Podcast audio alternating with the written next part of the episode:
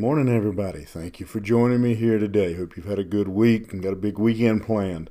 Uh, in the meantime, let me encourage you, uh, if you're in a position where you're able to, uh, to follow along as we look at uh, James.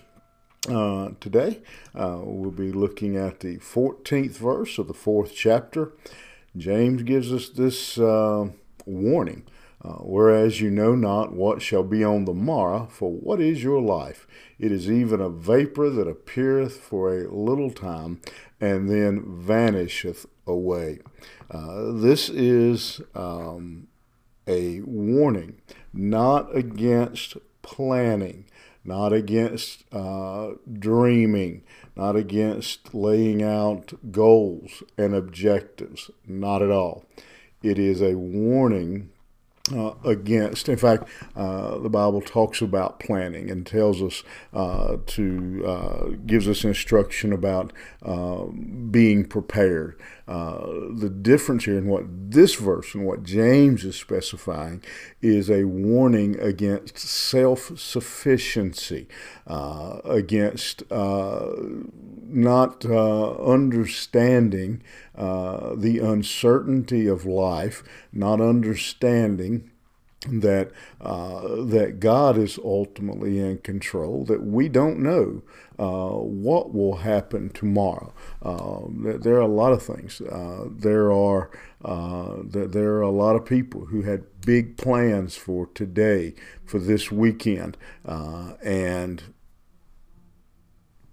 unfortunately, they won't. Um, they won't be able to carry those plans out.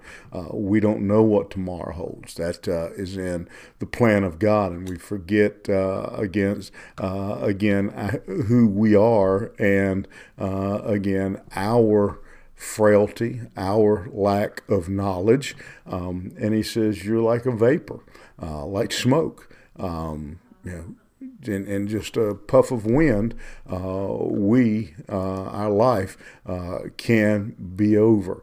Uh, again, it's one thing to make plans, but it's a different thing. The difference in what James is talking about. It's one thing to make plans, um, but it's important to understand uh, that ultimately we don't have complete control uh, over those plans. Uh, I can plan that, uh, for example, tomorrow morning, uh, I, am uh, just making something up here. Tomorrow morning, I can plan on Saturday morning uh, getting up and mowing the yard.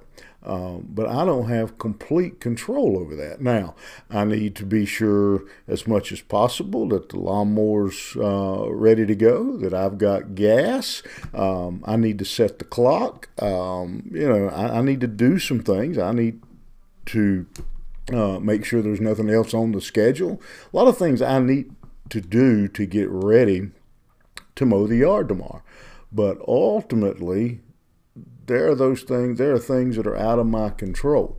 Uh, some of them very uh, different than others. I may uh, get up tomorrow, and as uh, as is uh, common uh, with garden lawn equipment, lawnmower may not crank. Something may be broke about the lawnmower. Um, something may be broke about me. I may not wake up in the morning. Th- there are things that I don't have control over, that we don't have control over.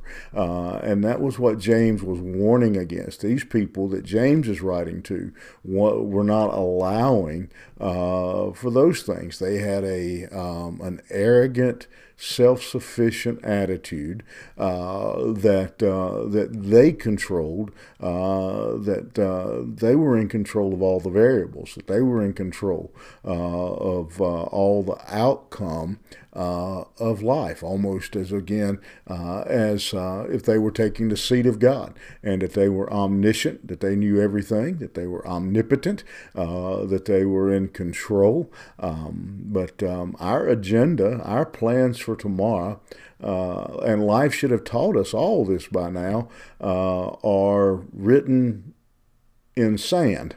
Um, and they uh, can be washed away uh, in a moment. You can have all kinds of plans for tomorrow. One phone call, uh, change all of that. Uh, and so, what James is telling us here, uh, and the warning he is giving us is yes, plan, yes, get ready, uh, make uh, preparation as you need to, uh, but never forget uh, that we are ultimately not on the throne and we must trust God.